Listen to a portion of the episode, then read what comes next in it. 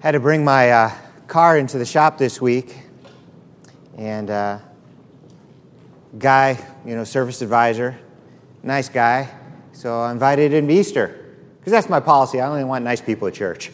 Just kidding. and uh, seemed interested. He said, "You know, I got family coming to town. Um, if they don't show up, uh, I'll come." He said, "Well, why don't you bring your family?" It's a thought. Well, then I go. I need a ride. They got my car. So they're going to give me a ride to the church. I thought, what a perfect opportunity to invite the guy who's giving me a ride to church, because, you know, he's driving me to church. We get about three quarters of the way here, and I get called. Said, "Come around. Uh, we're going to have your car longer than we thought. We're going to give you a loaner, so no sense in dropping you off. We'll just give you a loaner car." I was the only guy in that little taxi for that little shuttle. I thought, hmm, interesting that uh, God arranged this quick little trip just so I can talk to this man personally and invite him to church. And he seemed kind of interested too. We had a nice little chat. Then I got there, and unfortunately, it took longer than I expected to get my loaner car. The lady, she was so nice and so apologetic. They brought me my car, and my car was dirty. They had to take it back to wash it. Well, while we're waiting, what are you doing on Easter? Invited her to church. I'm not usually that bold. I don't go around inviting people to church every day. I wish I was. I'm just not that kind of guy. But it felt kind of good to get to invite three people to church on Easter. I want to encourage you to do the same. All three were appreciative that I asked them. And there's a good chance that they'll be here with their family and friends. I'd like you to do the same. We've made it easy for you. We've got these cool invite cards in the lobby and some Easter invites too that kind of are on a sheet this size. Pick those up. You know, might be a little embarrassing, but it's, it's nice. People really want to be invited to church. And uh, believe it or not, when you invite them, they end up coming. So it's a pretty cool thing. Well, this week, as we were going through our scripture reading, following our annual schedule, which for the newbies, it's out in the lobby or on the website, we read one of the most important passages in the Bible. And I say it's one of the most important passages because, you know, you look at your Bible and it's big. Let me take mine out of here I'm sure you, you, you've handled one once or twice, but it's got a lot of data in it. I mean, look at this thing. It's, it's a big book. Could you imagine going to school and getting tested on this thing? There's a lot of data in here. And sometimes with an Old Testament and a New Testament and an epistle and an apostle and a prophet, it gets a little hard to kind of wade your way through this thing. It gets a little confusing for some people. Even back before they had the New Testament, when they just had the Old Testament, people try to understand it, and there was a lot of data in there. The reason this week we read what I say is one of the most important passages in the Bible is because basically Jesus just summarized the whole thing and said, What's really the heart of it? What are the Cliff's Notes? How do you sum up the Bible? Here's what happened Matthew 22, Jesus had just silenced the Sadducees, and the Pharisees got together. And one of them, an expert in biblical law, tested him with this question Teacher, which is the greatest commandment in the law? And Jesus replied, Love the Lord your God with all your heart, with all your soul, and with all your mind. This is the first and greatest commandment. And the second is like it love your neighbor as yourself. All the law and the prophets hang on these two commandments. What he's saying is love is the lens by which we're supposed to look at the Bible. If you use love as your lens, you're going to understand it, you're going to work through it right, and you're going to apply it with a proper perspective and balance. In fact, it's not just the lens you look at the Bible, it's the lens at which you look through life. If you look through the lens of love, you're going to live your life right. And if you don't, you won't. So it's very simple. He just summarizes it. Notice he says the two greatest commandments, neither of which come from the Ten Commandments goes to show you that our sense of priority and our sense of emphasis is not necessarily God's. In fact, it's not. God makes it quite clear love God with all your heart, love your neighbors yourself. So I'm going to answer three questions for you this morning What is love? How do I love my neighbor as myself? And how do I love God? And by the time you go home this morning, if anybody should come up and ask you, What's love? you're going to be able to tell them. And if you tell them, if they ask you what's the most important part of the Bible, you're going to be able to tell them and how to do it. So I think this morning's lesson is extremely important, and I hope it, it fills your heart with joy. Okay, first of all, what is love? Start off with a regular dictionary definition. Just go to Webster's, you'll get something like this a profoundly tender, passionate affection for another person, a feeling of warm personal attachment or deep affection as for a parent, child, or friend. So, according to the dictionary, love is how you feel. But in the Bible, love isn't so much about how you feel. In the Bible, love is more about how or what you do. Love is a do word, it's a verb in the Bible. It's not a feeling. You can have love with feelings. You can have feelings that result in you doing something. But if you have just a feeling and you don't do, that's not love. But if you do and don't have the feelings, that is love. Love is more important about what you do, not about how you feel. I mean, think about it for a minute. If you've ever gotten a fight with somebody you love, at that moment you're not feeling positive about them, right? But you still love them. That's why you make up. That's why they're still your family. That's why they're still your friends. You might have a friend for 50 years and gotten into 10 big fights. Why 10? Why not just one? Because you love them. And you hang in there even though during that time you don't like them. You can love somebody without liking them. You think when Jesus was hanging on the cross, he was saying, Oh, I love you guys. It feels so good. I feel so warm and fuzzy about everybody. He wasn't feeling good, but it's love that hung him to the cross and made him stay there. It can have feelings. It's not about the feelings, though, it's about what you do. Well, what is love? There's a chapter in the Bible, actually just verses 4 through 8, really, of 1 Corinthians chapter 13, that gives you God's perspective on what love is. Let me read it to you. I've condensed it a little, made it easier. Love is patient, love is kind, it doesn't envy, it doesn't boast, and it isn't proud.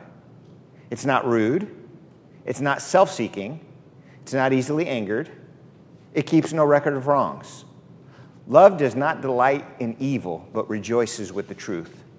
It always protects, always trusts, always hopes, always perseveres. Love never fails. Now, they asked Jesus, What's the most important thing? He said, Love. Now you know exactly what love is. But I want to help you memorize it. And I've done this with you in the past, for those of you who've been with me for a few years. It'll be new for some of you. Hopefully, you got the little handout where you can fill this out. If not, you can pick one up after church and fill it out later. Memorizing what love is. I changed a few words around to make it more memorable. For example, love is patient, love is kind, love does not envy. So we've got patience, envy, and kindness. I put them together as a acrostic, as you can see on your screen there. Love is patient, love is kind, love doesn't envy. Love doesn't peck. In Galatians, there's a passage where Jesus says, or where Paul says, the summary of the law is to love your neighbor as yourself. Then it says this But if you bite and devour one another, beware lest you be consumed by one another. So if you're loving people, you're not biting and devouring, you're not pecking at them. You know, I, have had chickens before. You realize that they will peck each other to death, literally? And grown chickens will peck baby chickens to death. Some of them will peck eggs to death before they can even become chickens. So, this idea, this word peck, to help us understand what love is, by contrast, is perfect. Love doesn't do that. Love doesn't get all up and in your face and angry. Love is patient, love is kind, and love does not envy. So, verse 3, easy to memorize with the word peck. Next four says, Love is, doesn't brag, Love isn't arrogant, and love isn't self edifying. It's not self centered, it's not selfish. It Gives us the word base. Base means lowly. It's the lowest behavior a human can have. But love isn't that way. Love is not base. It's not base because it doesn't brag. It's not arrogant and it's not self edifying. It's not about the self. Love isn't selfishness, it's selflessness. Love is about everybody else, where we don't put ourselves as number one. We love everybody just as much as we love ourselves. I'm not saying you got to think poorly of yourself, but you got to think highly of others. So, if you love people, you don't peck. If you love people, you don't behave in a base fashion. And if you love people, you don't act like a pig. You're not easily provoked. You don't behave inappropriately, and you don't hold a grudge. Because love isn't that way. If we held grudges, how many of us would still have friends? Think about it. Because you know your friend has done you wrong at least once. It's not because they're a bad person, it's because we're human. We can't help it. We screw up. We do bad things. That's who we are. Jesus will change that about us. But in the meantime, we do bad things. So if we hold a grudge, you know, your friends will quickly diminish and you'll be down to one. And that'll be you. And if you're anything like me, that friendship's not going to last long either. Because have you ever let yourself down? Have you ever been ashamed of your own behavior? Yeah. So, man, I've heard it said the only way not to offend is to say nothing, to do nothing, and to be nothing.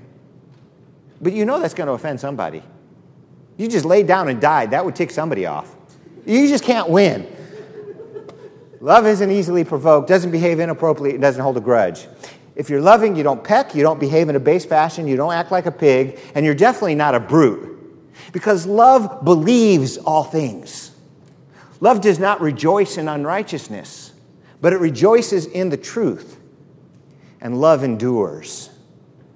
Believes all things, that means you think better of people. You give them the benefit of the doubt. That's all it means. You give people the benefit of the doubt. So and so did something wrong, that might be a fact. But why they did something wrong, you don't prejudge and assume bad motives. You give them the benefit of the doubt, always. You realize if we're patient and kind and not arrogant and not easily provoked and don't hold a grudge and give people the benefit of the doubt, people will be lining up to be your friend. You realize that, don't you? You have more friends than you know what to do with because that's how people need it, and that's how people want it. And love endures. That's the E in brute. That's why some people in our congregation are celebrating 40, 50, 60 years of marriage because love endures. You know, you can ask any of these people, you know, if you see a, an older couple holding hands, ask them how long they've been married. And when they tell you 40, 50, 60 years, ask them, has it always been perfect? Has there ever been a time you wanted to divorce him? Uh, Billy Graham's wife said, No, I never wanted to divorce him. Murder him, yes. Divorce him, no. because love endures, it hangs in through the hard times. Murder, yes. love that woman. All right, so what's love?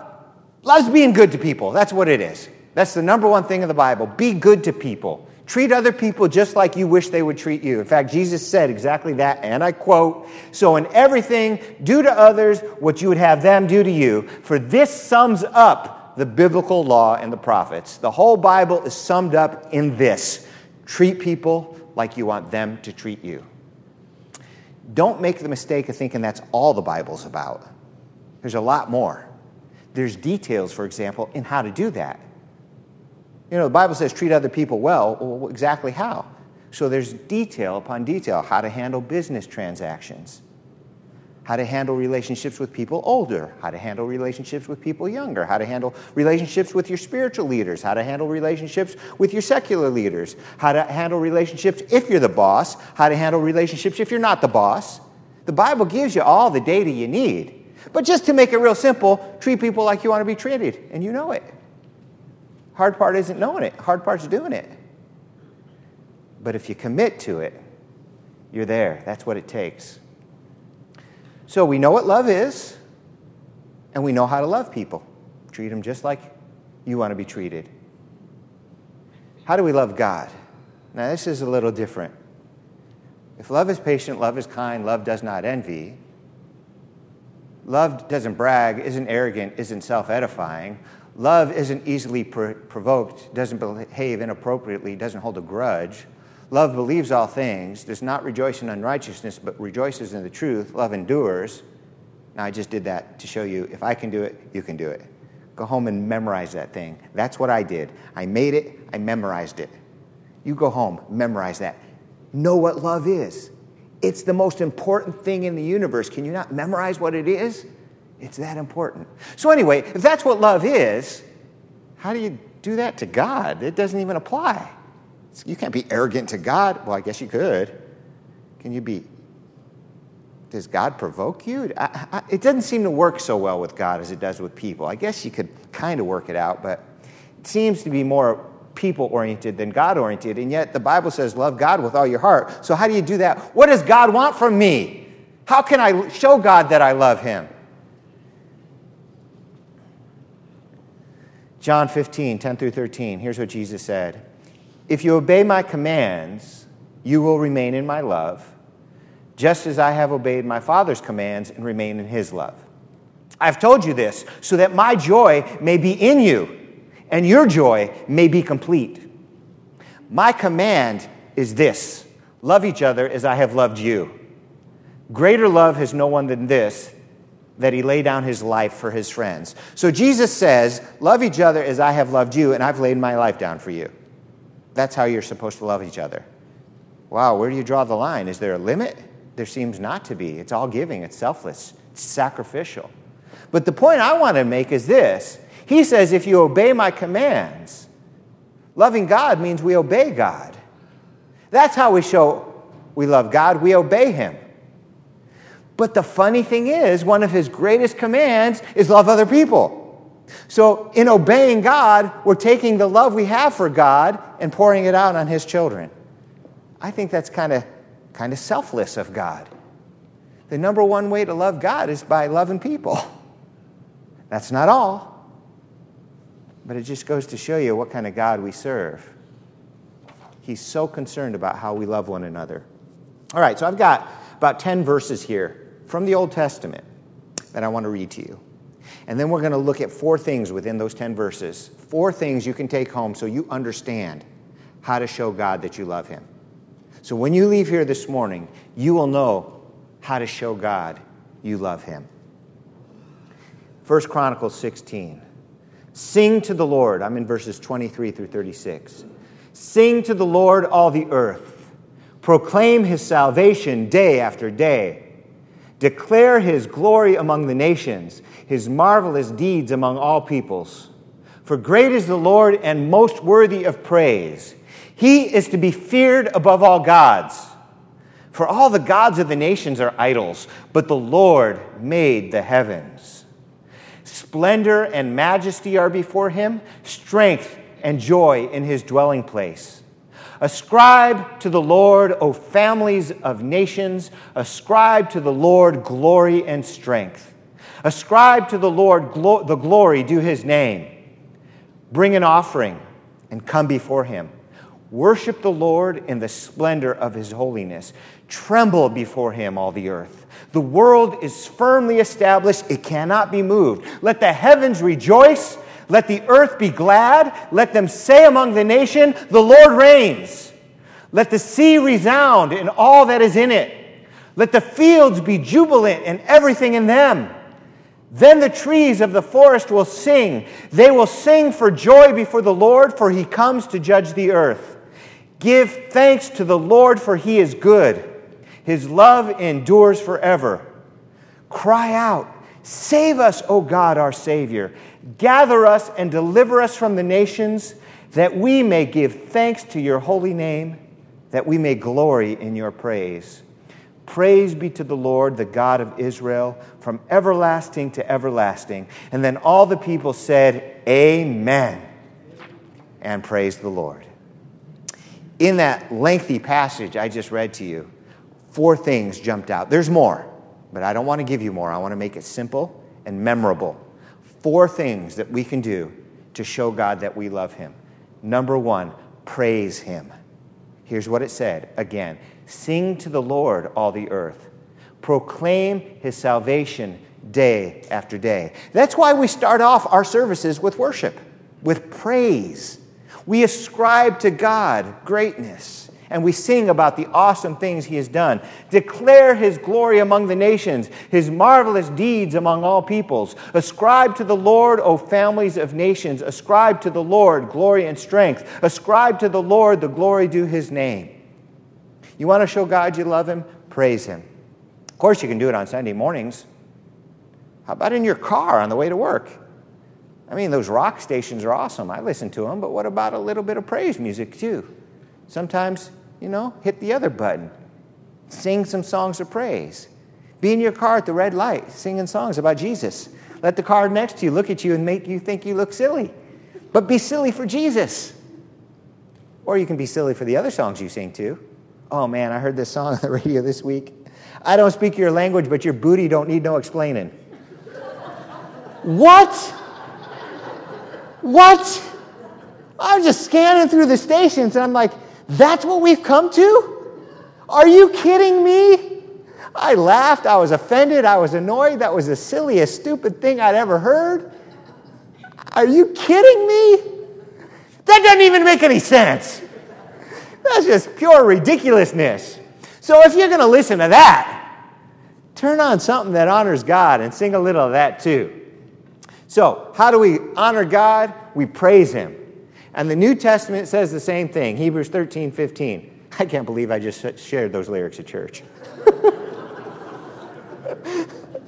All right, the New Testament says the same thing. Hebrews 13, 15. Through Jesus, therefore, let us continually offer to God a sacrifice of praise, the fruit of lips that confess his name. How do you show God you love him? Number one, you praise him.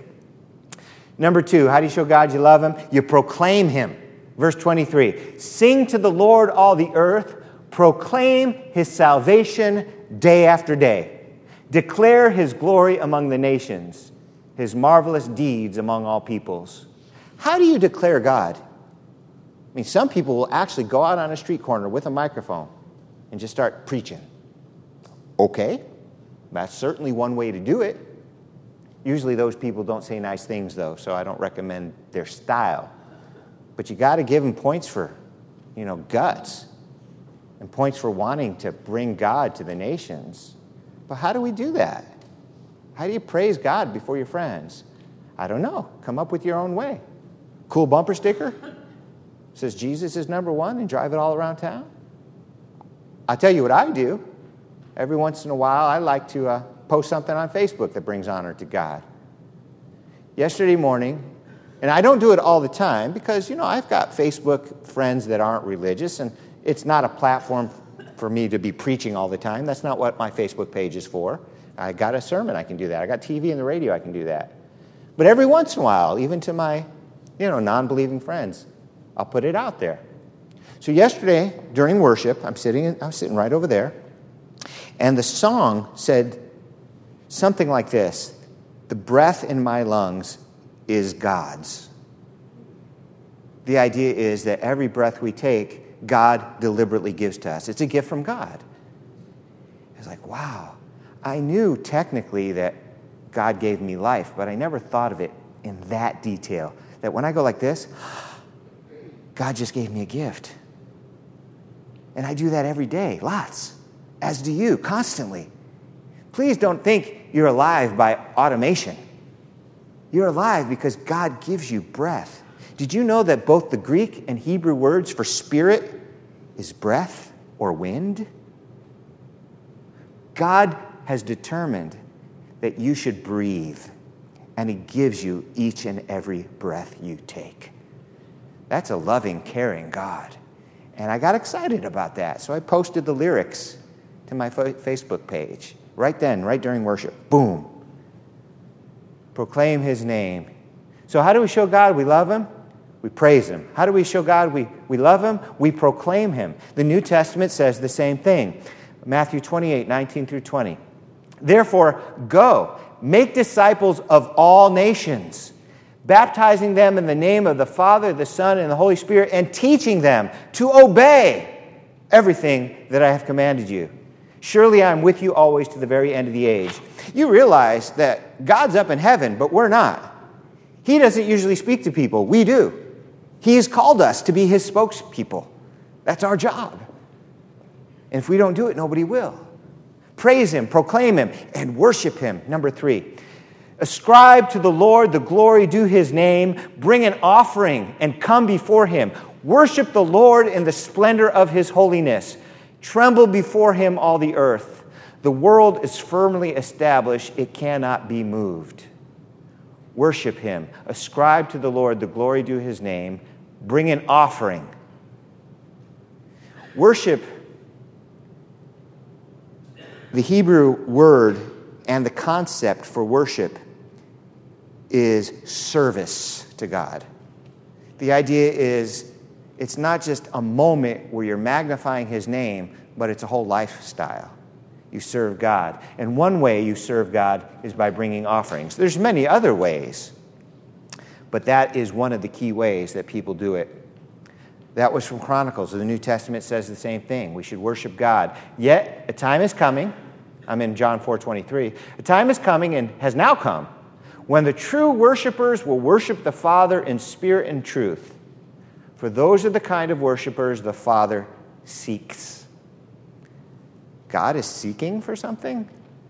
Yeah, God is seeking for something. He's looking over all the earth for people who worship Him in spirit and in truth. Now, I to- told you praise is number one and worship is number three. So there must be a difference between praise and worship. I went online to find a nice, concise statement to help us understand the difference between praise and worship, and I found it. So let me just read to you from what I found. Praise is the joyful recounting of all that God has done for us. It's closely intertwined with thanksgiving as we offer back to God appreciation for his mighty works on our behalf. Worship, however, comes from a different place within our spirits. Worship should be reserved for God alone. You can praise other people. Hey, man, great job. Or you're the best pl- basketball player I've ever met. Or I love your piece of work, your art. It's awesome. You did a good job cleaning the restrooms. You can praise people, but you can't praise, uh, worship people. So you can praise God and worship God. You can praise people, but you can't worship people. Worship goes to God alone. Praise can be a part of worship, but worship goes beyond praise. Praise is easy, worship is not. Worship gets to the heart of who we are. We must be willing to humble ourselves before God, surrender every part of our lives to His control, adore Him for who He is, not just what He's done. Worship is a lifestyle, not just an occasional activity. Jesus said the Father is seeking those who will worship Him in spirit and in truth. Just as praise is intertwined with thanksgiving, worship is intertwined with surrender. The physical acts often associated with worship, bowing, kneeling, lifting hands, help to create the necessary attitude of humility required for real worship. All right. We talked about love. I gave you a definition for what it is. And if we apply that to people, that's how we love people. But how do we love God? Four things praise, proclaim, worship, and the fourth thing is to give thanks. Verse 34 Give thanks to the Lord, for he is good. His love endures forever. And of course, the New Testament says the same thing. Ephesians 5:20. Always giving thanks to God the Father for everything in the name of our Lord Jesus Christ. When these spiritual leaders who virtually had the Bible memorized and made a lifestyle of studying it, that's all they did. They studied it and they taught it. They studied it and they taught it. And they came to Jesus and said, What's the most important part of this whole thing? He said, Easy. Love God, love your neighbor. That's it. That's the summary. And that's why I said at the beginning, I think it's the most important verse in the Bible. It tells you how to interpret the rest, and it's the most important aspect. It's where it all points. And the reason is because God is love. The Bible says that about Him. Three words God is love. You know, I told you love is selflessness, it's sacrificial. Remember I said that? Well, God proves it out. He sent His Son to die as a sacrifice for our sins. Who would do that? Who would even give their own life to save a righteous person, let alone a sinner? Who would do that? Who would give their son to save a bunch of enemies? Because in the spiritual world, we're enemies to God. He's holy, we're not. He's righteous, we're not. He's good, we're not. He loves us, we don't love him. And yet, he sent his son to die for our sins. That's an example of love that can't be matched. But Jesus said, Because I have loved you, love one another. By this, all men shall know you are my followers, my disciples, by your love one for another. And you know that most famous verse in the Bible For God so loved the world that he gave his only begotten Son, that whoever believes in him should not perish, but have everlasting life. That's God showing you love. He sent his Son to die for you. And you can do something in response. You can believe and receive. Bring Jesus into your heart, make him the Lord of your life then pro- praise Him, proclaim Him, worship Him, and give Him thanks. Please join me in prayer.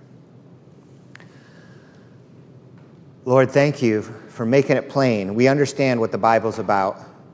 We understand what you want us to do in this life, how to treat people, and even how to treat you. We get it, but please help us to do it.